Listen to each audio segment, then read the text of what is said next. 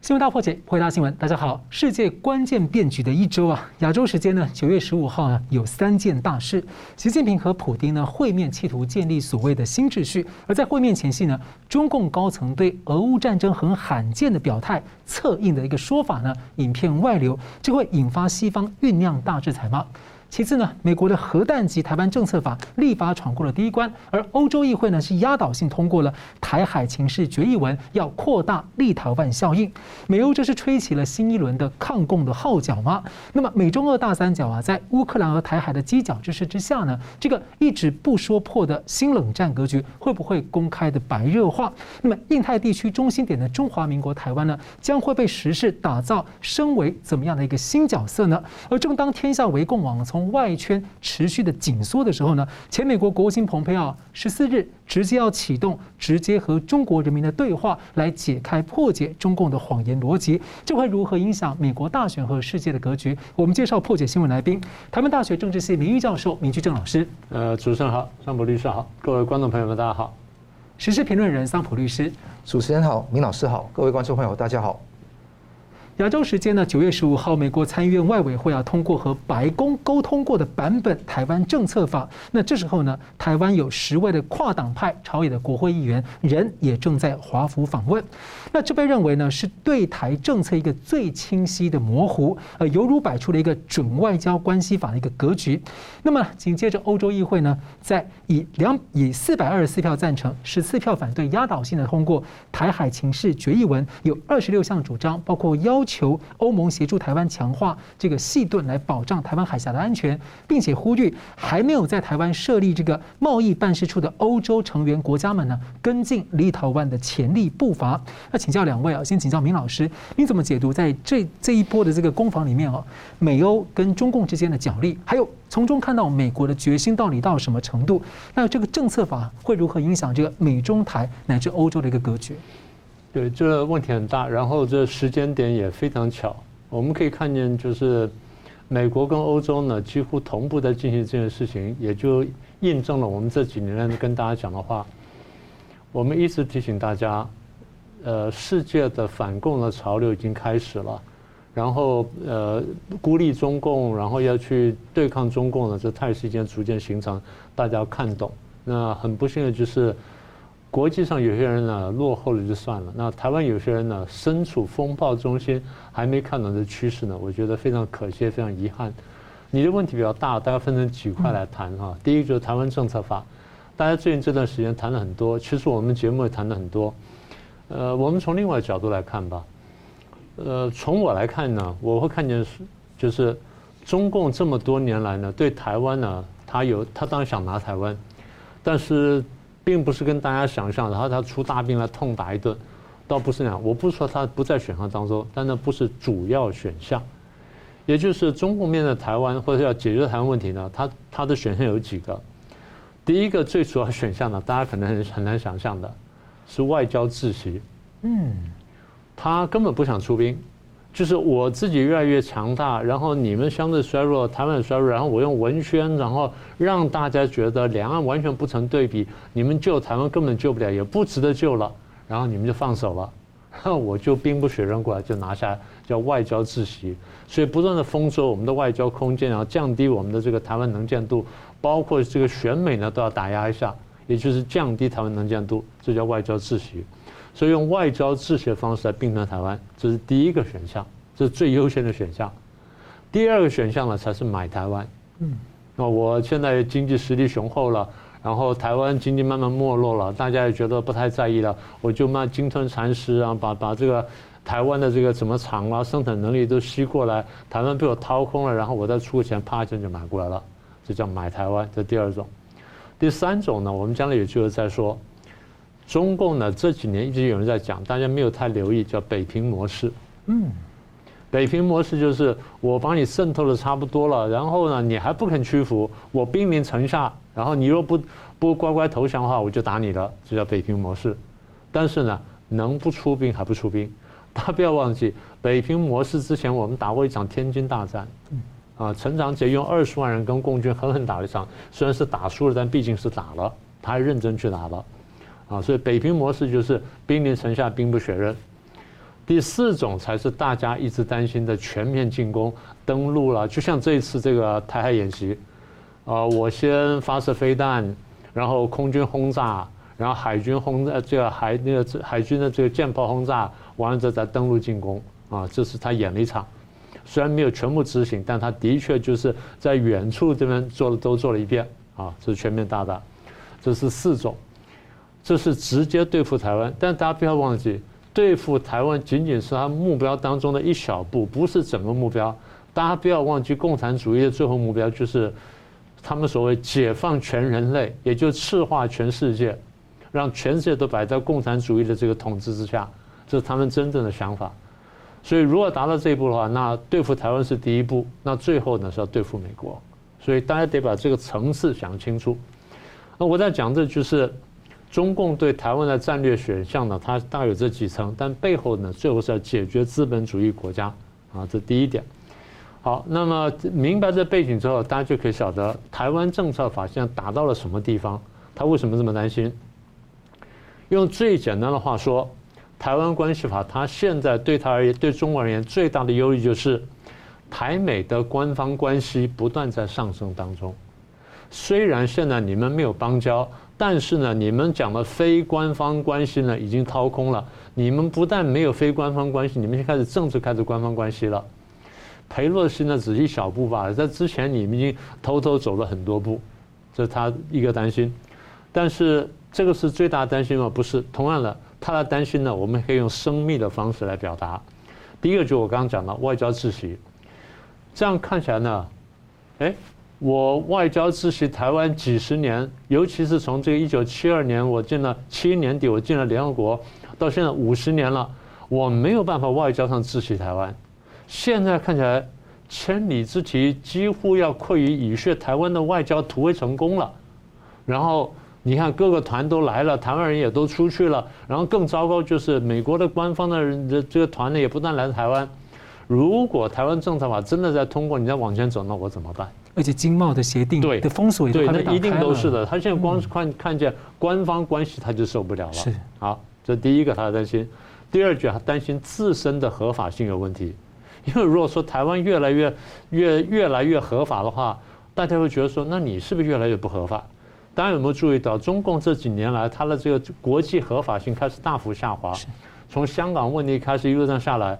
现在中共国际合法性跌到什么地步呢？逼近六四边缘。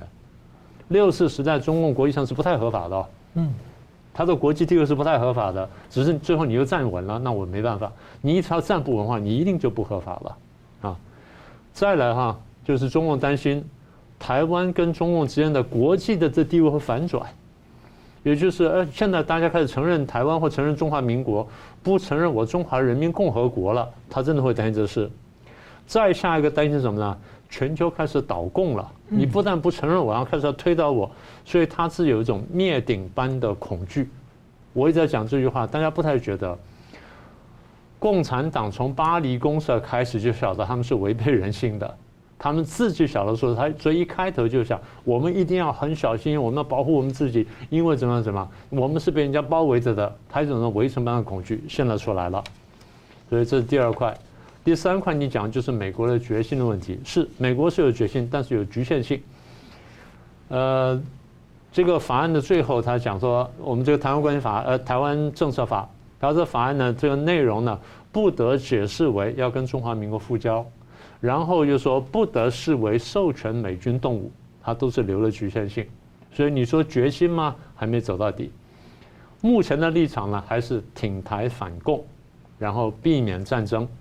避免美中的战争，也避免台海战争，底线呢还是和平演变。所以我一直讲，我说基本呢是战略模糊，然后双重合阻。那现在呢，因为中共的威胁越来越大，所以呢我战略清晰一下。一旦呢中共真的后退，退到我认为对台湾没有太大威胁的时候，他又会回到双重合阻战略模糊。啊，这是美国的考虑。好，那你最后部分问的是？那这个台湾政策法跟美欧呃跟欧洲这个法案出来之后，怎么冲击美中台关系？应该这样讲，冲击美中欧台关系。嗯，这两个法案出来，中共看见美国也动作了，欧洲也动作了。虽然理论上对这个行政部门都没有绝对的约束力，但毕竟是往那方向走，所以他急怒攻心，他现在这么生气，等国会就表态，我觉得这个方向。这第二，嗯，但是我们要注意啊，虽然急怒攻心，请台湾朋友特别注意，他大概只会对台湾发脾气，不太会敢对美欧发脾气，也就是对台湾的骚扰跟灰色战术呢会上升。然后对台湾的经贸吸纳会上升，但是时不时会给我们穿小鞋，会在这个什么我们卖的衣服里面发现小虫啦，啊，或者在这个什么呃水果里面又发现什么东怪东西啊之类的，反正跟我们穿小鞋。但是呢，他会积极准备战争。你说什么时候出手呢？当他认为美国出错的时候，我就出手。所以这是我们要担心的。在这中间呢，我们还得提醒一下，可能会穿插。第五次台海危机，这是我们要注意的。是桑普律师怎么看？台湾政策法这一次的那个表现啊，有人说是最清晰的模糊，我是说更清晰的模糊，应该是比较合理的一个说法啊。那我可以用几句话来说了，就外交一小步，军售就更大一步，转换思维架构，就包括美中台三角等边三角形的关系的架构。开始迈出一个比较大的步，但是承认主权还是差一步啊！因为承认主权才是从战略模糊变成战略清晰的一个分水岭。我常常讲的，如果他不承认中华民国台湾是一个主权独立国家，就是不明确的讲的话，那基本上很难说进入到所谓的协防台湾这个战略清晰的地位。现在还没有到战略清晰，一直都是模糊。那刚刚讲的战略清晰双重组合。偶尔清晰一下，但是也闪一闪，也掉到模糊那边去，是现在美国的国策。所以我认为说，第一个，呃，不能大喜过望。我们知道台湾现在氛围都是觉得说这个很好的一个事情，当然是好。但是我们知道这个是漫长的一个路程里面其中一个小块。那更重要的是，这个是还是需要呃参议院跟众议院全院表决，还有总统去签署，还是有变数。但是这个迈开这一步呢？可以看得到行政跟立法两方面的角力，因为你看到国会两党跨党派提出的法案，那呃白宫通过那个拜登跟苏利文，尤其是也跟那个 Menendez 就是那个梅南德兹也是有一个折折中，最后得出一个修改的版本。那有些媒体就说修改版本基本上就是把整个法案打水漂，其实不是这个意思。台湾政策法这个地方是迈开了一步，它不是。关键的一步，但是这个是前所未有的一步。为什么我这样说呢？就几个思思维架构嘛。外交一小步，什么叫外交一小步？那比方说，它是建议而不是要求哈，就以前是要求，现在建议国会意见，说国务卿跟台湾去谈，呃，把美国驻台湾的台北经济文化代表处改为这个台湾代表处，这是第一个。第二个事情是。现在删除了 AIT 美国在台协会的处长的人事，比照驻外驻外大使办理。但我觉得这一种事情啊，是象征性的意义多于一切。那所以外交上的一小步，起码有这个可能性去成为台湾代表处是一小步。军售是更大的一步。为什么军售更大的一步呢？因为你知道说，美国把在军售层面把所有国家定义成三种不同的情况。一种是美国真正的北约盟邦，第二种是 MNNA 主要非北约的盟友，第三种是一般的盟国。台湾一直是第三类，现在把它拉到第二类，所以他说在军备移转上，以那个主要非北约的盟友 MNNA 的同等方式对待台湾。那以前是完全不管那个军军备移转这个地方，直接说台湾就是 MNNA，哇，那个。会引起一个问题是，哎，如果你把台湾定位成为主要非北约的盟友，全方位这样做，那会引起美中之间的一个矛盾。那当然是矛盾已经开始了。所以我说，美国有决心，但是有绥靖思维也是在这个地方体现出来哦。所以他不敢跨一大步，所以说了一点，变成这个位置。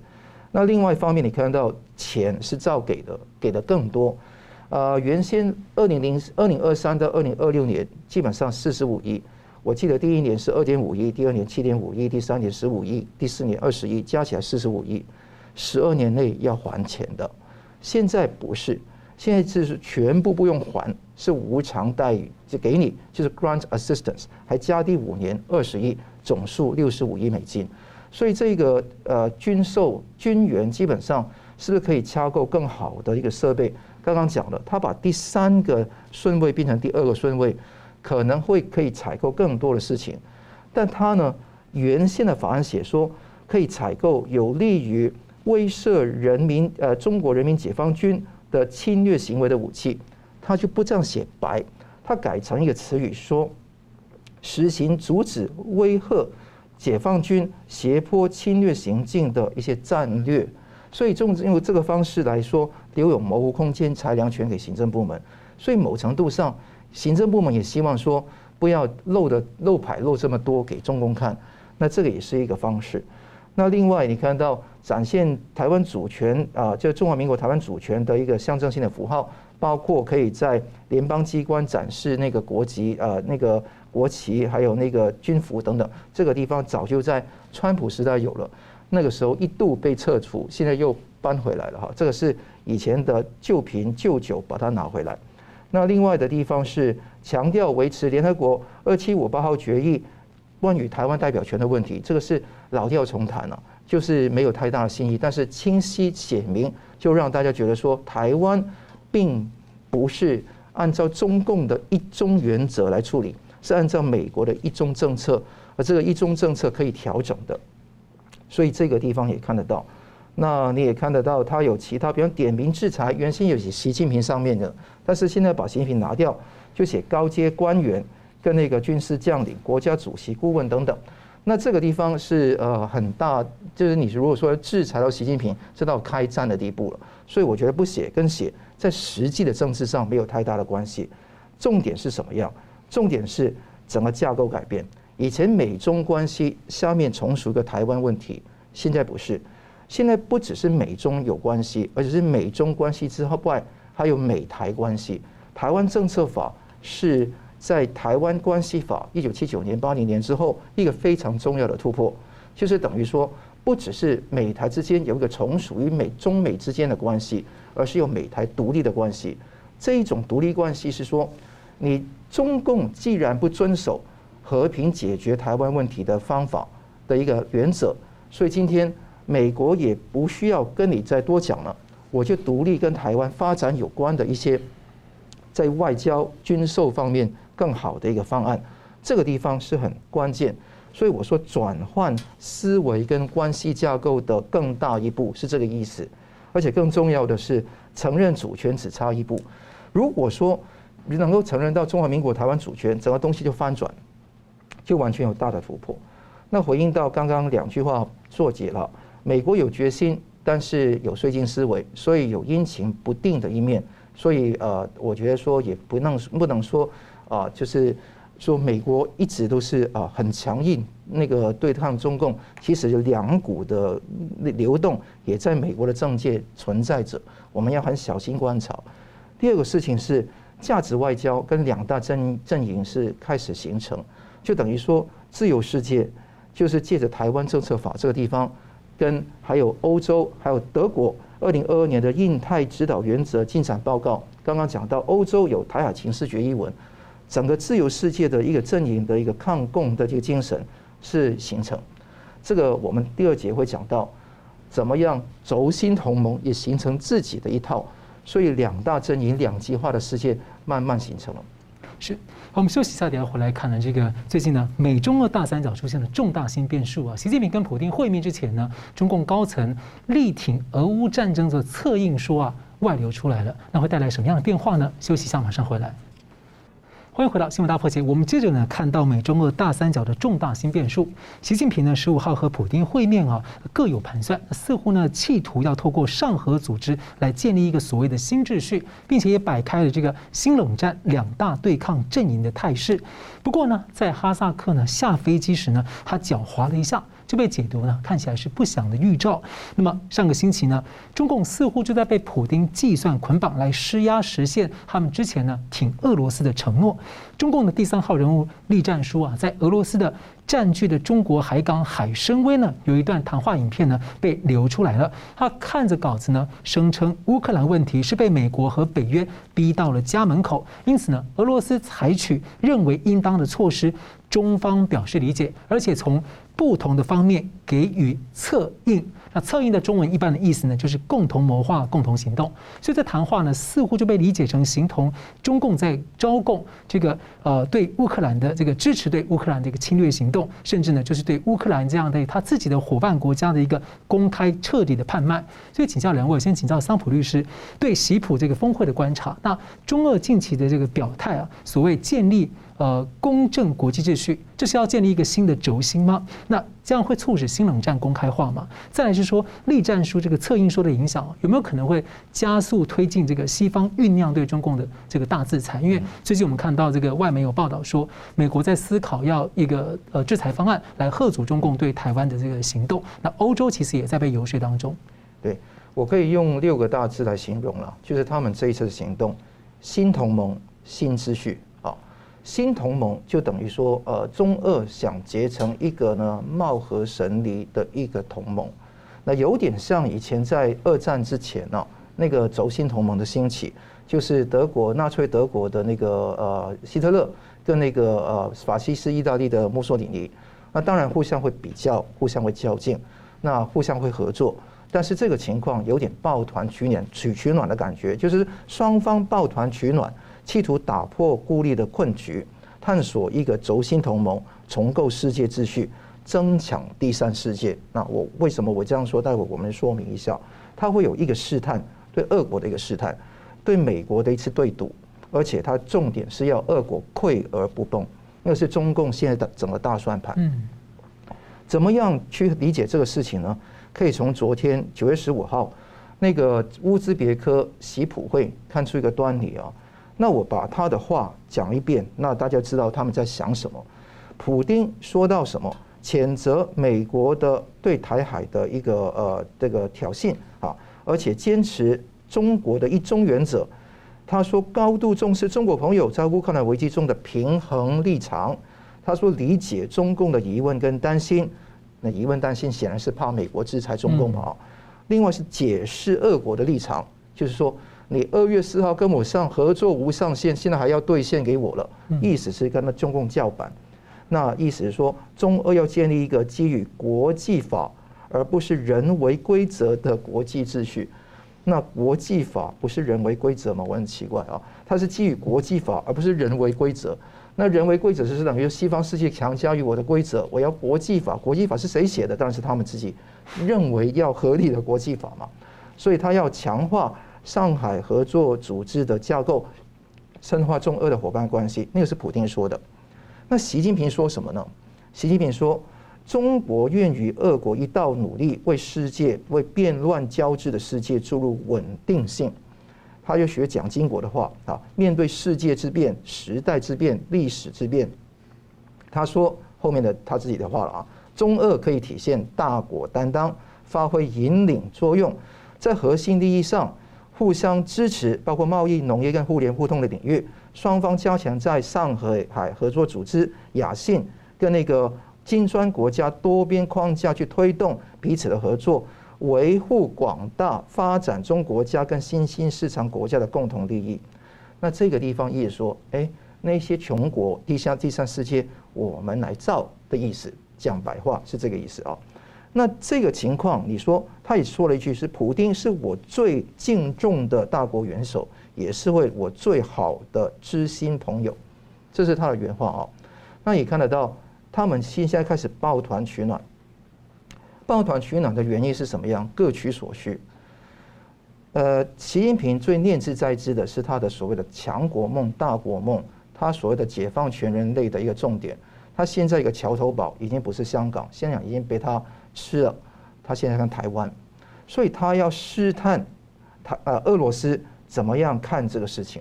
他对于是这个呃习近平自命为汉武帝，那他的那个中兴霸业要怎么样去形成？你的乌克兰你打得乱七八糟，现在要被人反攻八千平方公里土地被人收复，那你要我帮忙，我要帮你忙，为什么？你不倒，你如果真的完全垮掉的话，全世界西方国家会扑扑向我，我当不了快乐第三人。我现在非常狭窄，越来越危险。那如果你不倒，你继续很强悍，你跟我等量齐观的话，你会威胁我。所以他想削弱俄罗斯，又不让俄罗斯去崩溃，是最符合中国呃共产党现在最重要的利益。所以叫溃而不崩。他要去出席这个会议，是要贴上去，去操盘控制，把俄国拴在自己手上，稳住普丁。一起做梦，以为可以改变世界。最重要是他去侵略台湾的野心，可以得到慢慢的实现。这等于说交换条件，我帮你，你也挺我。虽然你打得乱七八糟，但是你就耗着吧。但是你不会崩溃的。到时候你答应秋天帮我修复台湾，可能延后一点点，但你这个这个期票不要跳哦。那个是习近平跟普丁的一个期许。那另外一方面呢？你看到他有对赌，西方会不会跟他去做制裁？那你看到这一个时间哈，栗战书发表了那个策应说之后，那现在你会发觉到西方国家没有太大的反应。那中共在对赌，说西方会不会说，当你那个栗战书已经说了，全力理解跟支持俄罗斯在入侵乌克兰，而且是策应嘛，讲得这么白，就犹如一个犯人的自白一样。那你这样讲得这么清楚，认罪了，你还没有遭受到制裁吗？为什么？因为经济利益吗？因为你的中国一一旦被制裁的话，欧洲、美国经济利益会大幅受损，所以呢，他在赌这一局，就认为说短期内西方国家不会立即对中共去制裁。那很多人说是普丁要把习近平拉下水，所以才把这个视频拿出来。但大家不要忘记哦，外交无意外。很多事情都已经套好的，而且你是栗战术看得到人家在录像，在摄录自己的一个情境，是完全知道自己尽在别人的掌握里面，所以我认为说拉下水让中共尴尬这个局面呢，我觉得不存在的，嗯，是双方各自表述而已，整个东西套好的，俄国当然有求于中国多于中共有求于俄国，这个是肯定的。但是问题是，中共现在利用这个机会来扩张他的霸权，压着俄罗斯的肩膀来去分享那个第三世界的利益。那他要制造一个新的国际秩序，尤其他标明公正国际秩序这一点，尤其是共同推动国际秩序朝着更加公平合理的方向发展，是他的原话啊。那这个地方他要上合组织来合作，但是引诱非常多。最近现在哈，现在进行时。吉尔吉斯跟塔吉克斯坦都已经在交火打仗，而且那个亚美尼亚跟啊阿塞拜然也是在打仗，所以这个情况，上合组织成员国或者说俄罗斯的周边本身也是很多事。那应该怎么做？我认为说美国应该要考虑哈，对于那个跟北约一样，加大对俄罗斯啊加大对乌克兰的军援力度，来去化解那个现在的危机，专心对付中共的。我觉得这个战争先有这个苗头发展，那如果这个俄乌战争以俄乌克兰的胜利为标杆，那结赶快结束的话，我对于整个世界的局面会有更好的进展。而且蛮有趣的，这个传出乌克兰方面有意深化跟台湾的关系哦。对，是的，明老师怎么看呢？呃，对，这习近平跟普京见面的确相互取暖，双方现在都有需求。俄国方面很明显啊，战争不顺利，所以有求于中共比较多。你不能只给我口头支持，你要更给我更多的实质支持。你买我的油，买我的气，增加我的财政，那我很高兴。但是呢，我的军火大概不太够用。而且他买油是打折买呀。是，那那不管怎么样了，至少你又买了，你有帮助。但是我希望更多这军火或其他这些，至少就是军民两用品的帮助。那这个恐怕不太容易。那对中共来说呢，就像刚刚说的，他外交孤立，他现在需要外交突围，所以得做个动作。那这个是相相互取暖的部分。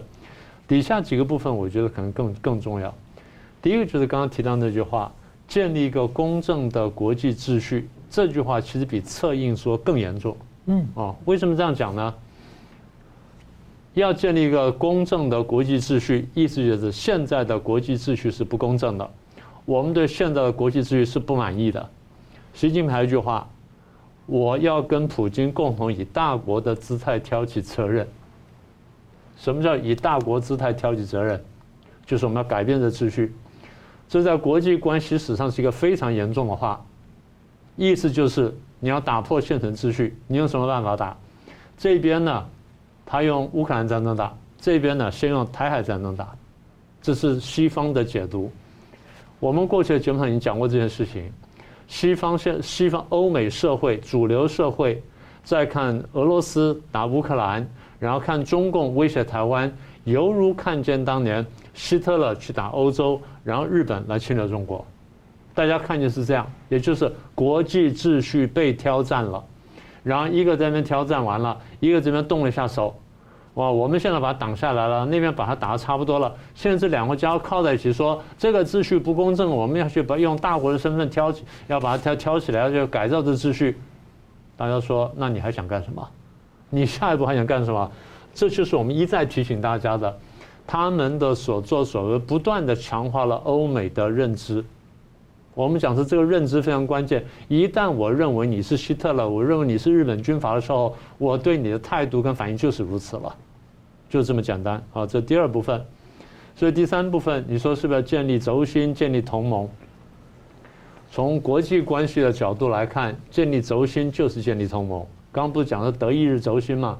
一九三九年，德意日签轴心的时候，大家就说战争要爆发了，就是这样看的。所以，如果大家真的记得二战，记得想要从二战当中曾经汲取过任何教训的话，现在就是教训的时候。大家就想，我是不是要面对第三次世界大战？所以我一直提醒大家，欧美他们想要避免第三次世界大战，就是我现在就要把你拦下来，否则我真的要面对战争。好，那现在比较具体的回应你刚刚问的，呃，是不是建立轴心？是不是建立同盟？中俄之间目前有没有密约？外界是不知道的，我们都不知道，所以大家只能从外显行为去判断，只能这样做。那你说中国现在有没有帮助俄罗斯？应该是有，但是帮助真的没有上限吗？有，有很清楚上限。我们看到哪里呢？你刚刚不是说吗？他跟俄国买了石油，买了天然气打折的，他买了量也很大，而且比过去大很多。他的确买了，所以财政上是有帮助。但你这样因此就解释为中共帮助俄罗斯去打乌克兰，然后你要去制裁他们还不行，因为如果这样做的话，你同样可以制裁印度，因为印度也买了很多便宜油，也跟俄国买了很多便宜油，所以美国看到现在就是。如果你还没有卖军用物资或是高级高阶的军民两用物资给俄罗斯的话，那我都还不算你帮助他。只要我不算你帮助他，我就还不需要制裁你。也就是美国不想同时面对两个，因为他得他得切割敌人。那我们的话呢，还得再加个注脚，就是除非形势出现重大变化。否则，中共对俄罗斯的这种帮助，大概暂时也不会出现重大变化。这是我们现在可以看见的轨迹。这第三个部分，第四个部分，过去我们提过，不过我们还需要再重说一次，就是俄在俄国去打了乌克兰之后，中共呢对于俄乌战争对国际局势冲击，它是有个判断的。我在判断这个这个战争对国际局冲击之后，从而决定我下一步要干什么。我们再讲的细一点，从中共角度来看，他要必须要估算，俄国打赢之后我要怎么布局，俄国打输之后我要怎么布局。作为国家安全分析，两边都要算。赢，然后我怎么布局？输怎么布局？更细就是赢到什么地步，我要是有什么不同布局？你输到不同地步，我要什么布局？必须推到这么细。好，如果是这样的话，俄国战败到一定程度，中共要怎么看俄国？我在别的地方曾经讲过，大概有六个对策。那现在我们只讲一个对策，就第五个对策。也就是，如果俄国战败到一定程度，削弱到一定程度，不管普京是否还在位，中共要认真考虑，我要怎么吸纳俄罗斯，怎么把俄罗斯拉过来，接近到我附庸的地步。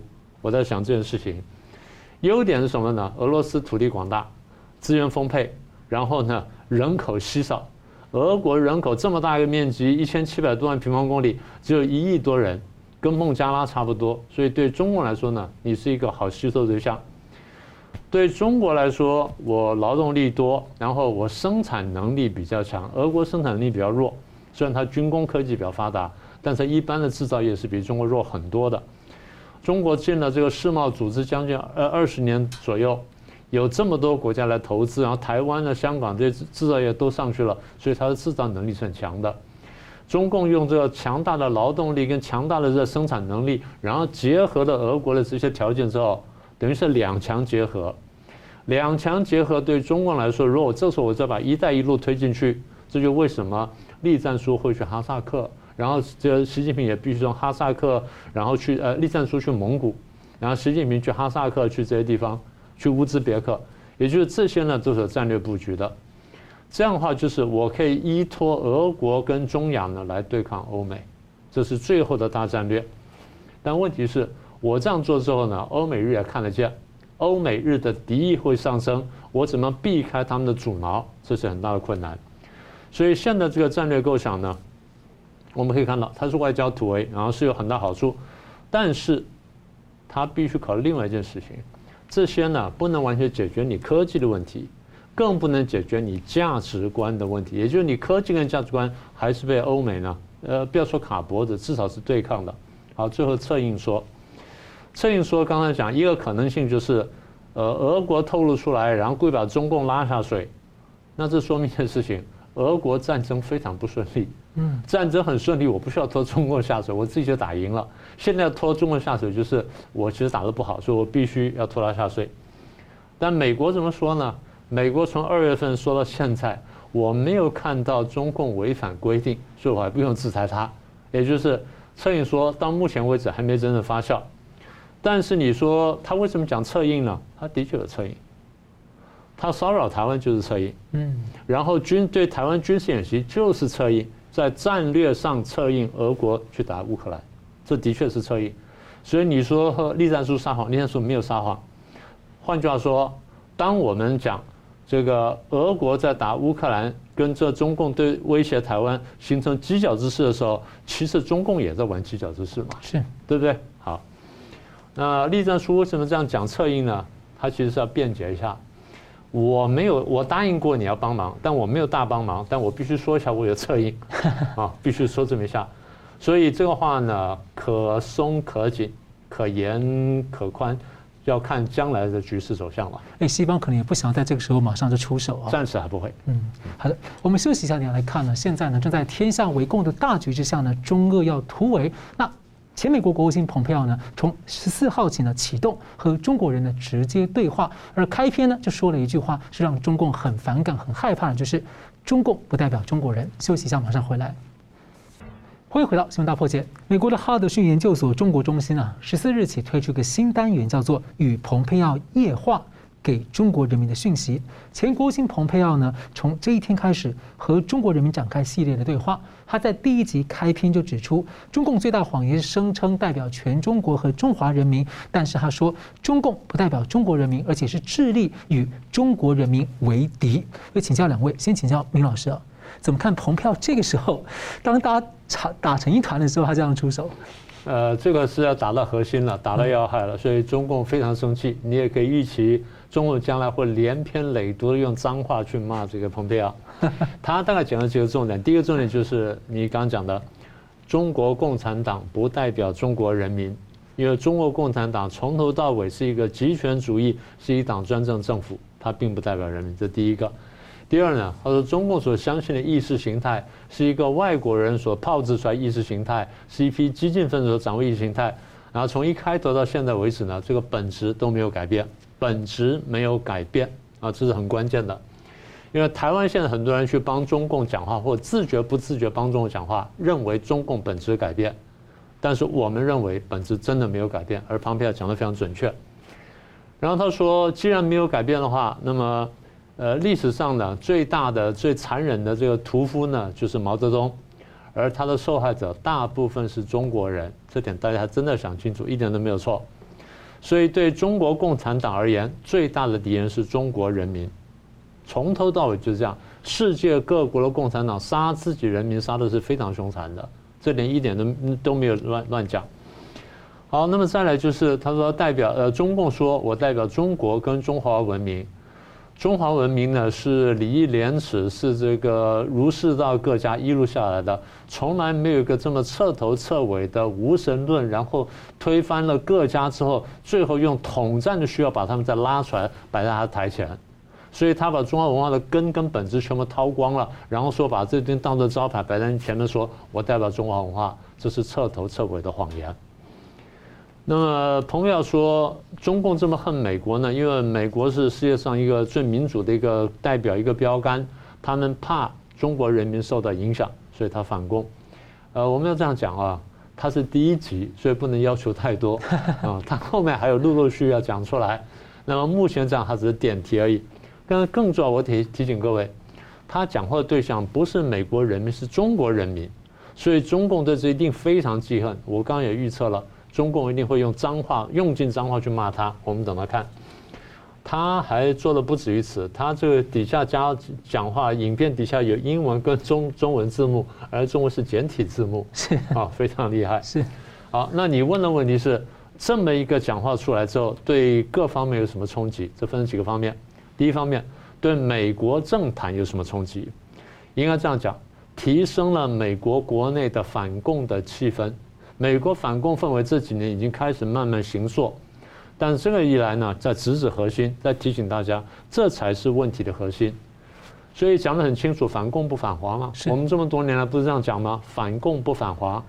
台湾的朋友们跟全世界华人听清楚这句话：我们反的是共，我们反的不是华。而蓬佩奥非常准确地抓到这一点。那么，如果反的不是共，要反的是共而不是华的话，那么他讲，他就顺了他在这个执政当时呢，他分清楚中国、中国共产党、中国政府、中共政权跟中国老百姓，所以他想喊话对象是中国老百姓，就明白讲，你们是被迫害的，你们并不清楚，但我告诉你们，我们也不断的跟他们讲，但他被洗脑洗得太凶的时候，自己就没有感觉了，所以必须被人家唤醒，然后他在做这件事情。然后从这里呢，我们看见他对美国政坛的第三个冲击，就是他真正开始呼吁我们美国要下定决心要消灭共产主义，这是我看见比较最精准的一个意涵啊。这第一个部分就对美国政坛的冲击。第二部分你问的是怎么冲击美中关系？呃，如果这个方向不错的话呢，第一点就是它会使得美国的对华政策更精准。我们一直讲，我们说川普后期的对华政策比拜登的这对华政策呢来的准确。虽然拜登政策有利，因为他围殴的围殴中共有利，但是来准确。为什么呢？他很清楚，就是我这政策推出的时候，我打的是哪一块？对我只打中国共产党，只打中共政权，但是我不伤到中国老百姓。但是中共一定要把老百姓绑在一起，这样才显得说我们是无辜受害的，我们来共同对付美国。他一定要这样，所以这双方对垒的这个点上啊，这第一个。那第二就是这个呃，明白讲，他要唤醒中国人民，你们要起来反共，我们会帮你们，就像是乌克兰一样啊，你们乌克兰起来要对抗俄国，那我们来帮你们忙，推翻共产主义呢，最主要还是你们自己要做，我们外面当然可以帮忙，但外面帮的多，大家觉得是侵略。那里面在这帮在里面起来了，我们在帮呢是义举。我像任内的时候，他说过，他要赋权，就是赋予他们本来应有的权利，给帮助中国人，没有错，然后让他们有自己的声音。对他那话讲的非常精准，他也就是说，他这个认识呢，从他的他执政的时候呢，已经开始了。啊，这第二部分，第三个部分就是对美中关系冲击，就走到这一步的时候，使得美国的民主、共和两党。在对抗中共的时候，不但建立共识，而走到这么明确的时候，不太容易后退。我们一直讲，我们当初看见拜登上台，然后开始推出对华政策的时候，我们就提醒你要下定决心，然后一旦呢要采取动作的时候，你不能只有讲话没有行动，有行动呢不能打折，不能转弯，不要后退。啊，现在讲的就是更明确的往前推进。好，再来。所以如果说他的决心下定的话，那就是美国的共产主义呢开始步步前进，他开始打中要害了，明确区分，我打的是共产党，我不是打中国，更不是打中国人民，我是唤醒你们被迫害了。这样的话，那中共就现出原形了，他的谎言就被揭穿了，也就是我们做了这么多年事情呢，一个美国人跑出来又帮我们做了，所以中共最后变成说我要正面对决。到最后变成中共赤身裸体要孤身跟这个反共的力量相对决，这个是当年老蒋总统提醒我们的事情。老蒋总统从头到尾讲，最后反共是要靠人民，就要靠中国人民自己的觉醒。他的书里面反复这样讲，最后他也这样做的。好，第四个部分怎么冲击美国大选？他现在在大选前两个月呢，高举反共大旗了，看看你们怎么回应。大概这样讲，在美国的政政坛呢，可能还不会那么清楚，但台湾会很清楚。我再重复一次，在大选当中，只要不反共的话，大概不会赢。我不说反共一定赢，因为人人都反共的话，那就不一样了，对不对？但是如果说很多人反共，或有些人反共，但有些人不反共，不反共这些人大概不容易赢。嗯，大概是这样子了。好，那这样做有没有副作用呢？有副作用，有副作用。我们在拜登当选的时候，曾经提醒过大家，美国社会开始分裂，而且裂痕越来越深。现在我们看到，我们看见除了党派对立之外呢，美国社会的左右对立开始严重了。这左右对立，比方在很多地方啊，然后枪械啦，然后性别啦，什么等等，或者黑白了的，都就都是切割进左右对立里面去了。所以一旦这样讲的时候，会把左派挑起来，但没有办法的，因为我们讲。左派已经把美国社会扭曲了，现在我把它拉回来的时候，他说：“哦，你把它拉出个裂缝来了。”其实这个原来是你把把它拉过去，我把它拉回来罢了。所以过度左倾了。好，那最后一点，怎么冲击国际政治？等于说呼吁全世界，你们要你们要分清楚中国、中国共产党、中国政权，然后跟中国人民，你们的政策也必须明确。第二点，大小国家要看清楚，要站队，要选边。好，那台湾怎么办？我们是跟大家讲，台湾必须选边，这话我们已经讲了三年了。现在我们再讲一次，所以他等于呼吁大家你们要选边。所以现在我们不但说呼吁这句话，我们还讲全球华人，尤其是台湾人，尤其是台湾的大小粉红，你得看懂你要怎么办。现在大家都来帮我们反共，你怎么选？你还真的说是反华吗？他都讲得很明确了，你还看不懂。装睡的人是叫不醒的，所以希望说真的醒过来。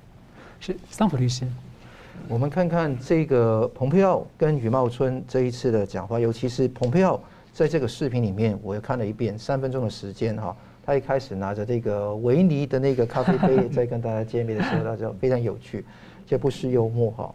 那你看到我有六个基本基本上的总结哈，第一个是呃美国。前国务卿来追这样子来来说，基本上是其实对国内的影响很大，尤其是对外交政策的影响很大。价值外交是本，现实外交是工具，不能本末倒置，那个很重要啊。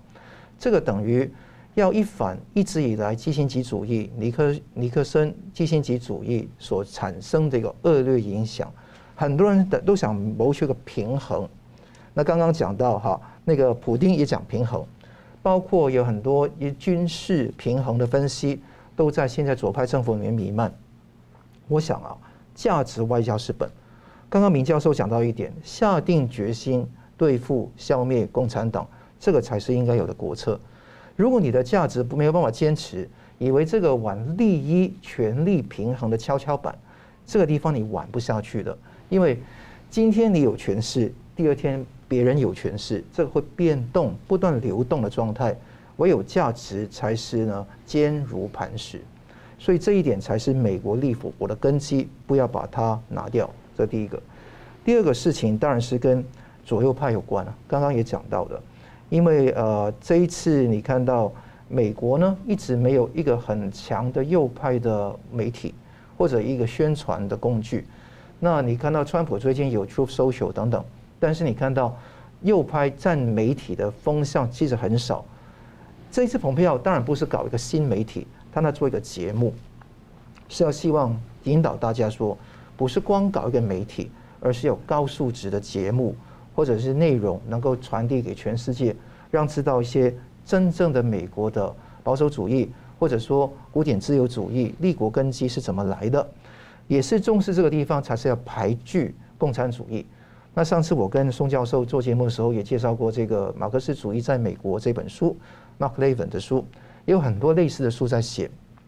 我也很劝喻大家能够好好去看到左派思想在美国的影响。所以这个是对内的那一方面。那第三方面，我们看到呢，就是对于中共这个对美国的外来讲，怎么去看呢？小粉红跟刚刚说的党的集团一定是扑向美国的，一定的。那不扑向才怪，但是这个吵起来的时候，第一个让全世界见其丑，第二个是说让真的有良知良能的中国人民能够真的去发声来跟他们对对立。那这个一做出来，一个言论的舆论场做出来之后，可能的结果根本是不可激乐的，就好像一个自由的言论市场一样，他希望造成一个这样的效果。我希望这个地方能够引领更多来做。呃，我常说的第四点呢，嗯，实然跟应然予以区分。实然面 （assign and Sollen） 啊，就是你实然跟应应然面要区分。实然面的意思是说，现在中国人民是不是这么的挺共产党呢？那当然，蓬佩奥的说法是，共产党不代表你，因为共产党没有一个任何的时刻、任何地方、任何机制被选出来的，而且他也不断的监控你。如果他相信你，为什么要监控你？但我们也不能否认，有很多中国人民哦，他是被害者跟那个加害者重叠的角色。所以这个情况，我们希望他们能够启蒙、反省跟成长。那这个地方实然面是一个，当然美国不会跳，所以我们讲应然面。什么叫应然面？美国想中国，或者说美国想世界会变成什么一个模样？所以一定在打击面不能够把十四亿人打击成一个敌人。之后，自由司机跟十四亿人来对对赌的，不能够用这个方式来做。这个在实力上说不通，而且现实的情况下，也有很多很有血性的人。在蓬佩奥这一个节目里面，他讲到为自由而战的华人的事迹，专门讲到两个香港人哈，一个是香港的陈日君书记，还有那个黎智英先生，还有很多追求政权问责的普通中国老百姓，包括。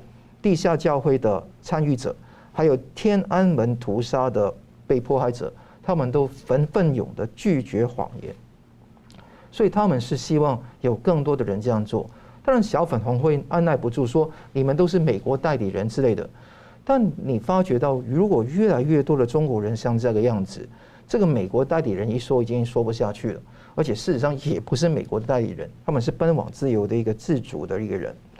那你看到这个是重点哈，那另外一个是，我希望这个节目影响更大，不是只有这个讲一些高线条大框架的事情，而且有细腻的一些分析。因为我希望说，冲击一个人的想法，你用一个 A 跟非 A 来对决，一定会吵起来。你唯有进入到细细节的一个论述，才能够做。什么细节？是历史。还有简单一个问题：中共是真的抗日吗？中共的成立不是勾结外国势力吗？中共的目的不是要解放，而且是消灭全人类，以为人定胜天，可以去改变一切的事情吗？与天斗，与地斗，其乐无穷吗？你从这些问题来反问，刺激人家的思考，让人家来辩驳，那从历史上面来说服人家，这是很重要。那另外一说是蓬佩奥是为了自己选举才做这个事情，我觉得严重矣。因为你看到这个不是为了他选举利益，我也可以敢敢说了，他的在共和党提名他在总统的的机会是非常低的，他也不是为了这一个，他为了什么？是为了说让反共成为以后每一个参议员、众议员、总统选举胜利的唯必要的条件，它不是唯一条件，是必要的条件。如果你今天不反共，不是反对中国共产党的执政，你在那边。啊，绥靖在那边妥协，在那边搞基辛格主义，那就门都没有。我觉得影响影影响到引向到这个风潮是非常重要的。那再来是余茂春先生哈，他也讲到那个这一次播出这个片段跟后面的片段的时机跟二十大完全没关。那很多人都阴谋论，是因为说跟二十大有关，其实没有。他说中共迫害人民持续几十年了，不管谁掌权都是一样的。习近平连任会对台海危机更加野心勃勃，更加忽略掉呃一切的劝谏，做出错误决定。他比方说俄罗斯的普丁侵略乌克兰也是如此。他也想去侵略台湾，也是如此，所以让世界看清楚，也希望中国人能够及早觉醒。是，好，节目最后我们请两位呢各用一分钟总结今天讨论。明老师，好，那个台湾或是国际很多大小粉红呢，对美国要推这个台湾政策法呢，很多的批评。我们反过来这样讲，如果不是中共这些年来对台湾、对亚洲、对世界局势跟这个国际和平构成挑战的话，为什么有这么多人、这么多国家跳起来，然后要去制裁他，要去对付他？你说啊，阻这个阻止中国崛起，不是阻止中共崛起，这才是问题的核心啊！这第一点。第二点，习近平跟普京的会面呢，有没有蜜月我们不知道，但是呢，他们两个表现得越热络啊，然后越拉越拉近呢，越给大家印象是你们真的要挑战国际秩序，所以我们必须把你挡下来。这个他们现在尴尬的地方，他们不会面呢就觉得落单，一会面觉得说他们在勾结，所以这个局势他们说我也不晓得怎么去帮他解，啊，只有看他们自己。第三个部分就是刚刚一直在讲的，中共不等于中国，不等于中国人民。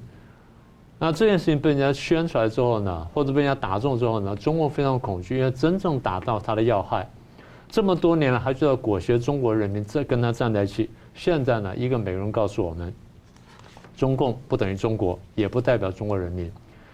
我再说一次，如果大家都看懂了中国不中共不等于中国的话，然后也不等于中国人民的话，那为什么全世界这么多大小粉红，你们还要被中共骗？你们真的应该想一想。是，上普律师。对，我觉得一个世界的善恶的区分啊，跟一个人的种族跟族裔没有关系。从你哪个地方来，讲什么语言都没有关系，而是跟你的价值观念有关系。为什么是反共？那是因为他价值观念是完全邪恶的，那个是很基本的。无论基本上各下是哪一个国籍的人，或者是哪一个文化的人，基本上你要反对一个基本的呃邪恶的价值是核心。今天呢，世界两分，一个是。以那个美欧为主体的，也建立起那个台湾政策法的一个新版本外委会嘛，哦，那参议院外委会嘛，还有那个欧洲也有那个台海刑事决议文嘛，是一块。那慢慢慢慢会挺台抗共的情况越来越严重，越来越越严肃。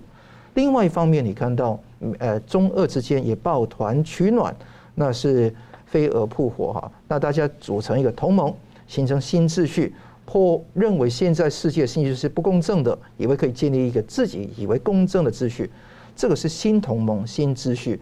新秩序比新同盟还要严重，因为你新秩序会导致到整个世界的价值观为之改变，这个地方是非常的恶劣哈。所以两个阵营慢慢形成，我觉得经过几个月的发酵，会越滚越大。我认为说，真的不要以为。可以搞那个平衡两边的一个策略，站在正义的一方很重要。是，好，非常感谢两位来宾精辟的分析，感谢观众朋友的参与。新闻大破解每周三五再见。